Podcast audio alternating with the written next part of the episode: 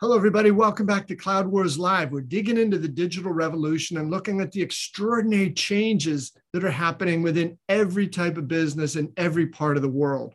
Today, we see business leaders recognize that while technology is more important than ever before, they've got to be able, within their organizations, to devote their time and energy toward dazzling their customers, growing revenue, and creating great new products and services. So they've got to align with world class technology partners who are able to uh, traverse the landscape from you know co-location cloud on-premise data centers and so forth like that so that those businesses can harness all of their data from all over the organization and use that to drive their business. HPE GreenLake has become a leader in helping companies do that sort of thing. And we're delighted today to have Matt Maccaux, who is Global Field CTO for the Ezmeral software team within HPE. Matt, welcome. It's great to have you. Thanks, Bob. Yeah, no, it's great to be here. Uh, and as, as this software group is part of the GreenLake Cloud Services Unit, we're having more and more of these conversations where the, the cloud and the data is coming together and, and there's, they're looking to HPE as a partner. Yeah, Matt, I have to ask up front, field CTO. That I mean, that's that's got to be a dream job. That's that's a fun combo. It, it is. This is the best job I've ever had. Don't don't tell my boss about how great I've got it. Uh, I get I get to spend time with our product teams and let them know what's going on. I get to talk with prospects and our clients about what's coming. I even get to do a little solution architecture with some of our clients, which I you know get my hands in there is, is a lot of fun. Um, I meet all sorts of diversity from every industry you can imagine. It is, yeah, this is a great job. And, and then talking to folks like you, Bob, uh, allows me to share some of these findings. And it's it's pretty exciting uh, about where we are in industry right now. I think, and I think our clients feel it. Uh, so it's it's a great time to be in this space doing this job. Yeah, yeah, yeah, Matt, that's great to hear. I think that so many customers they share that excitement, the optimism, and the opportunity of what's possible, but they know there's some heavy lifting that's got to go on in there. And I think one of the places, right, to get to that really data-driven type of business, you have to have, I think, what HPE calls the data first modernization. So, Matt, that's it's a nice phrase. It sounds good, but it's got to be a lot of heavy lifting in there. How does that happen? It, it is because data is is heavy, right? In the Hadoop days, we referred to it as having gravity. It, yeah. it, it, tied those applications close to it, and but now we have network speeds. We have really high speed WANs and LANs. We've been able to separate compute from storage, but that data is still heavy and it's still locked in those systems. So when, when we say data first modernization, it means look at some of the foundational and fundamental aspects of your data in the organization. First, what do you have and where is it? How is it being stored? How is it being secured? How is it being protected? And then and then how is it being utilized? And once you understand those things then you can start to sort of chart a path in terms of where do i go next? And what does modernization mean? Well eh, we like to look at the cloud and we like to look what app the app mod folks have been doing for the last decade or so. And and the data folks in these organizations do they see their peers they see the cloud they see the apps they see you know these modern frameworks of golang and kubernetes. And these data folks are sitting there going i've got etl i've got bare metal data warehouses how do i get some of that agility into my world so when we talk about modernization that's the journey that these organizations want to go on but what I'm seeing now is a resurgence in the role of the chief data officer. This this was tried seven, eight, nine years ago, and it just didn't work because it was all tech first. It was throw some Hadoop, throw some Spark, throw some data analytics at it, and just let it go. Well, it went, and it's there now, right? We see sprawl, we see swamps. The data landscape is a mess.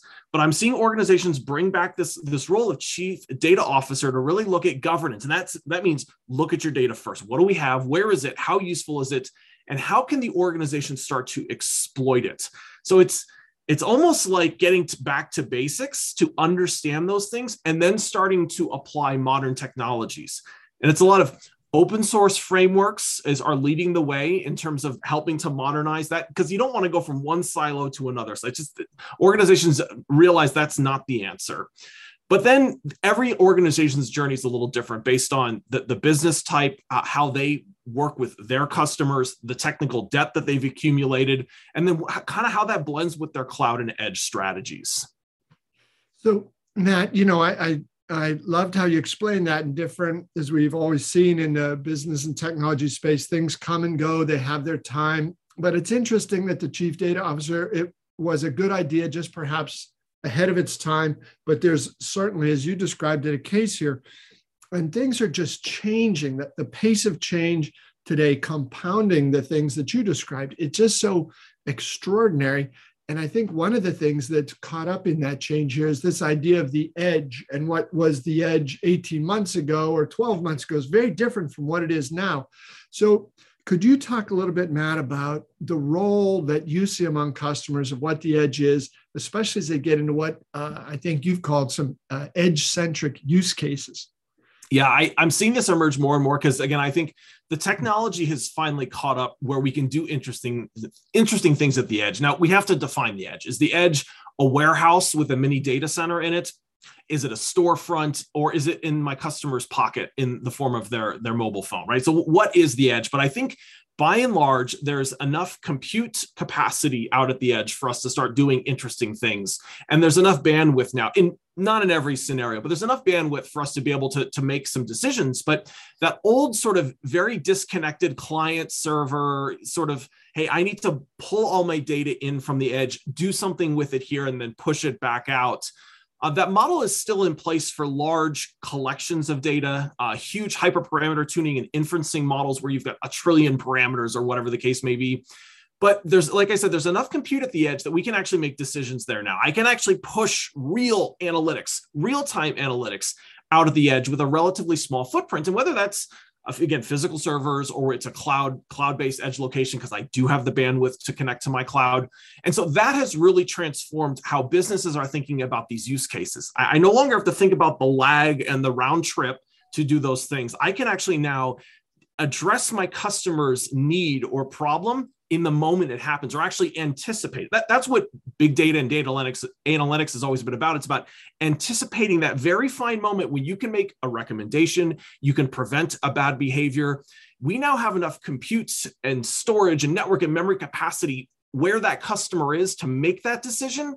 And then all of a sudden, the edge becomes really, really interesting, right? So that we can address every single one of our customers at the edge and hopefully capture more share of market, potentially lose less, you know, fewer customers churning, et cetera, et cetera. So that, that's what I think the power of the edge is, Bob.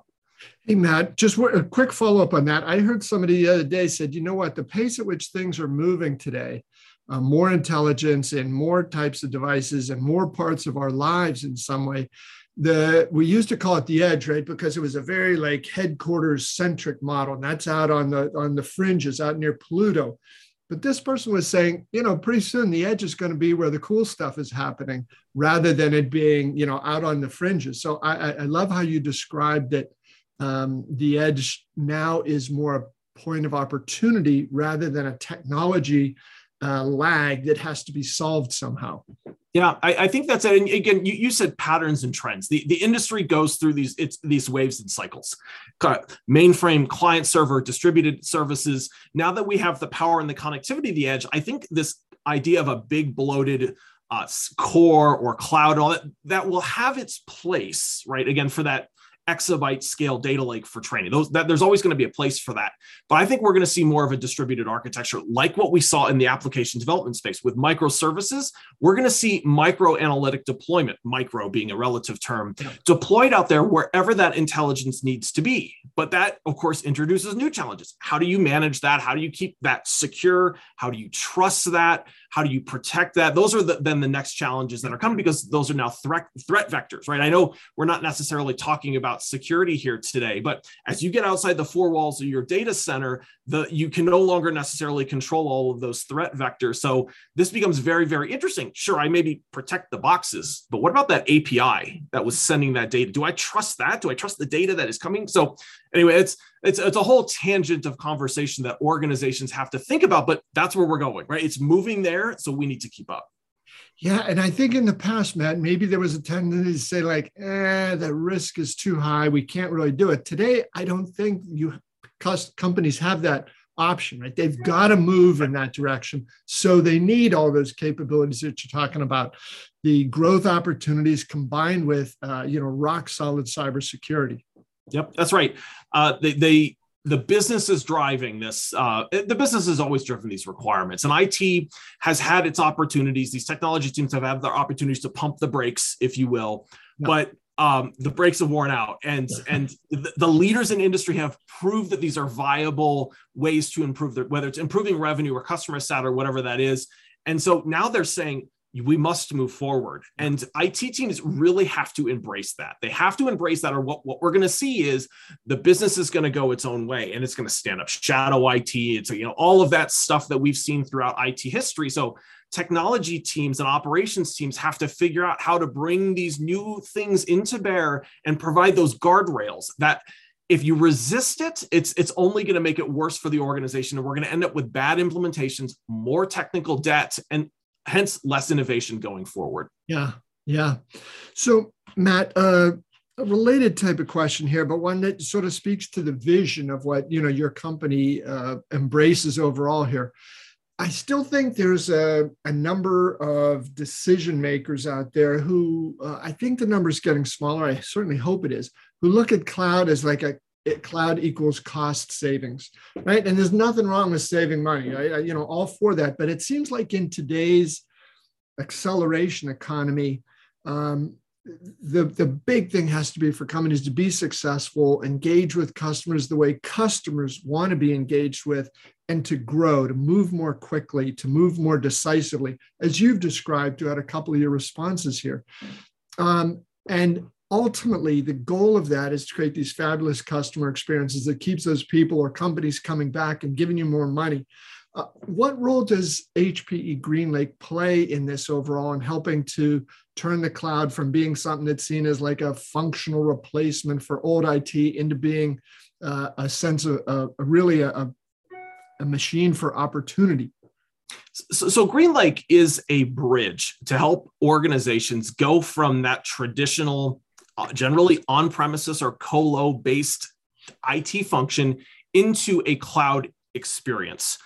Uh, and, and, so what we've seen is the, the early adopters have all figured out that cloud is not a cost savings. It's an agility and velocity engine, right? It's profit centers, it's uh, the ability to address our customers in new and different ways, all the stuff we've been talking about, right? And so the early adopters have figured out they've repatriated a lot of applications too, right? They moved to the cloud because they thought it was going to save them money. Turns out cloud wasn't really great for that. It was great for, again, innovation, developer velocity, all of those different things.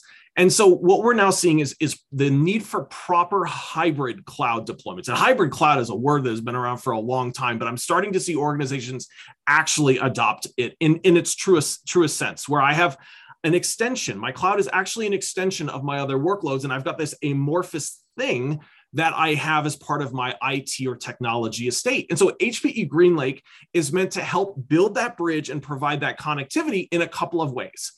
Through our advisory and professional services through Pointnext, we have the cloud adoption practices. For, for those organizations that maybe haven't really done it full tilt. We will help them take the steps along the way to do it properly. And figure out this workload makes sense this workload does not. Hey you're probably going to retire this one anyway so let's just let's wind it down. Let's let's archive this off and then, more importantly, bringing some of the connectivity between cloud and on premises as part of a continuous user experience. So, for example, we know a lot of advanced data science users, especially those that are doing machine learning, like cloud based tools. They're easy to provision, they're easy to spin up. The models are you can get from public GitHubs. And so, a lot of data scientists like to use those tools in the public cloud to sort of play around but we know that most of the core data still sits on premises, whether it's because of the gravity, whether it's because of regulatory reasons, I've got PII or I've got GDPR, or whatever the case may be, 70 to 80% of the data is on premises and it's probably going to be there for quite some time. So the, the forward thinking organizations are allowing the dev test exploratory work to happen in the cloud. And they're putting synthetic versions of that data in the cloud or in cloud adjacent locations for those data scientists to develop their algorithms against. But when it comes time to actually training those analytical models, and this is just one example of a workload, when it comes time to train those models against my exabyte of data, they do it back on premises. And the struggle up until now, before GreenLake came along, is I can't take what I did in the cloud and run it the same way on premises. GreenLake is providing those, that same tooling that those data scientists are using, right? Whether it's a Slurm cluster for old school hyper, uh, high performance compute, or whether it's modern notebook driven data science with CUDA drivers, et cetera, HPE provides that same experience to continue to accelerate that velocity. So uh, just to give you an example, of furthering this data science use case, I saw a lot of organizations do that. They went to the cloud, the data scientists were really productive, and they're like, all right, I'm ready to train the model. And they brought it back on premises, and there was no tooling. I can't run that against my Exadata or my Teradata system. I, how, and, and so we would see the velocity that in the cloud just, just completely crater. So, and, and instead of trying to do multimodal IT, the, the, what organizations have figured out is they need this true hybrid cloud experience experience. So between hpe's advisory and professional services to help get that journey going to our technology footprint to bring that experience on premises and connect those environments and the data that's how we're helping organizations again with that data first modernization. It's not this or that it's this and that. Uh-huh. Uh, matt i was thinking as you were describing that the significance of not having hybrid in spots but it's got to be sort of end to end and i guess you know the old line about you can't be kind of pregnant and you uh, these days you can't afford to be kind of hybrid you got to be all in if it's going right. to work right yeah, that's right. Otherwise, it's just multimodal or dual, dual modal IT, right? I've got a silo in the cloud and I have a silo on premises. I'm duplicating cost centers because I'm replicating. It's it, it, just doesn't work. The tools don't translate. And uh, again, the, the, software developers, the app dev teams really paved the way for this, right? By decoupling some of these components with microservices, but having new development techniques in place like DevOps. And so that's part of that data first modernization is bringing that DevOps capability to these data and analytics systems. And you're probably thinking, how do I bring DevOps to an Exadata system? Well, it's about modernizing some of those workloads, perhaps abstracting above some of those layers, using the concepts of a data fabric or a data mesh. These new technologies, which HPE is innovating and is seen as a thought leader on, can help with that, bring that DevOps agility so that you are not kind of hybrid, you're, you're actually hybrid in manner. Yeah, yeah. So Matt, you know, the data first modernization, if you have that, then you want to be able to um, really automate that, make that part of everything that happens across the board. And I love a term that you've used of industrialize your data supply chain. Could you talk about how that works and what the value to an organization is? Yep. I, this concept of industrialization, I, I, like to use this because think of a car manufacturing plant. Everybody can sort of picture that in their mind, right? On one end, I've got parts. On the other end, I've got a car that spits out the other side. So, what is the stuff that happens in between? Oh, so for data first modernization, it comes back to the one of the first things we talked about, Bob, which is I need to know what data I have, where it is, and how it can be used. That then allows us to then start unlocking that value. Do I do I copy it, right? Maybe that's the easiest thing to do. Or do I do clever things with storage by doing dynamic provisioning? Or do I, there's lots of clever ways to solve this. But the idea is you got to know what you have and where it is and how it can be used. And then using that DevOps mentality, provisioning that data with modern tools, right? I can't just have my supply chain where I'm building cars with manual wrenches. I need automated machines. I need new paint, right? All of that sort of stuff. I'm stretching this analogy a little bit, but the idea here is automation throughout this life cycle. And these new data uh, governance teams, these chief data officers, that's what they're driving for. The, the trick is they want to make sure this is done in a way that is compliant it follows regulatory manners and is a way that is traceable because what they don't want to have happen is have this data get scattered everywhere again and not have a good understanding or worse end up out of compliance of some regulation. So the idea of industrializing is automating many of these processes bringing in new tools and upskilling our team. There's this people hmm. aspect of this bob that this is probably the most difficult part of the entire equation. I want to talk about how HPE can help with the people side of this, but the idea is if we bring in new tools and new machines, we've got to bring in new skills, right? So bringing Kubernetes and DevOps to my legacy data teams, that's a struggle, but it's what's required to be able to industrialize this process, which means to do it over and over and get those incremental improvements for everything that I do. Matt, uh, that that uh, that sense of the you know industrialize it it's got to become a part of something that happens automatically uh, that's perfect on the one side but again the skills notion too. And i, I hear a lot of people talk about um, you know well our company needs to develop a data culture right? That, that that's great. Uh, you know it's a great idea but there's a lot of stuff that has to happen before that. And i think what you were describing here is the technology capabilities rise. You got to make sure that you've got the skills that you know live up to that potential. That, that's right. And so one, one of the reasons a lot of people like to go to the cloud is because they don't have to think about all of the technologies under the covers that are giving that agility, that developer velocity. So this is where HPE GreenLake can bring that same set of capabilities to where that data sits. It's that we know that data still is going to sit on premises. So how do I bring all of that automation, all of those modern tools and frameworks that's what GreenLake delivers as a service. And HPE GreenLake can deliver this as technology or as a fully managed solution. So you are paying HPE for SLAs. You're not paying us for cores and memory and network. You're paying us for SLAs. And so that when your developers say, I need a Kubernetes instance, or my data scientist says, I need access to a petabyte of data, they simply click through the interface and it's provisioned for them. The, the difference here is that HPE is signing up for those SLAs. So I'm not charging you for using three GPUs. I'm just making sure that your model is provisioned and you can train that in a period of 30 minutes it gets spun up, for example. So we're not only taking that, hey, we're taking the complexity under the cover. So you don't have to spend a bunch of time. You don't need to hire 20 developers to manage a, an infrastructure as a service, a Kubernetes as a service. You don't have to hire engineers to do that. You can hire business application developers, business data scientists to focus on that and we're taking it one more step. So, whereas the cloud, you pay for software and you pay for infrastructure on demand, with HPE, you're paying for SLAs on demand. And we feel that that is a key differentiator for us in the marketplace. No one else is saying we stand by your business SLAs and we're going to make sure we can deliver and scale with you as you move forward. Yeah. Yeah, Matt, great point there. And uh, overall, it's been a terrific conversation. I, I want to be sure to give you the last word here. It seems like um, you know, HPE, uh, GreenLake has a lot to offer companies that know they need to become these sort of lightning fast and data driven um, customer dazzlers in the acceleration economy. So, final word from you, Matt. Yeah, I guess I guess final word is don't just look to HPE like you've looked to HPE as that trusted infrastructure partner like you have for decades.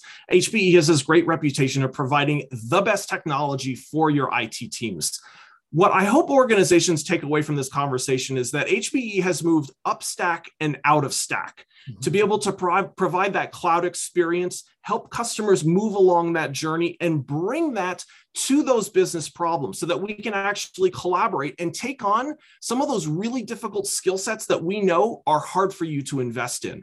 So HPE can provide that ability to of agility and velocity and data first modernization in a way that you probably hadn't considered. So, so let's talk let's talk about your business problems. Let's talk about the technical debt that you've accumulated and let's talk about how you want to develop that cloud native and edge centric journey let's talk about developing that together and figure out how we can solve those difficult problems. Great, Matt. Thank you so much. I've really enjoyed this. Uh, it's been a fun conversation. Thanks for having me, Bob. This was great. I really enjoyed it as well. And folks, thanks to all of you for being with us. This was Matt Maccaux, who is the field Chief Technology Officer for HPE's uh, Ezmeral software unit, talking about what's going on there and in affiliation with HPE GreenLake. Thanks for being with us. Hope you have a great day. Matt, that's fantastic. You are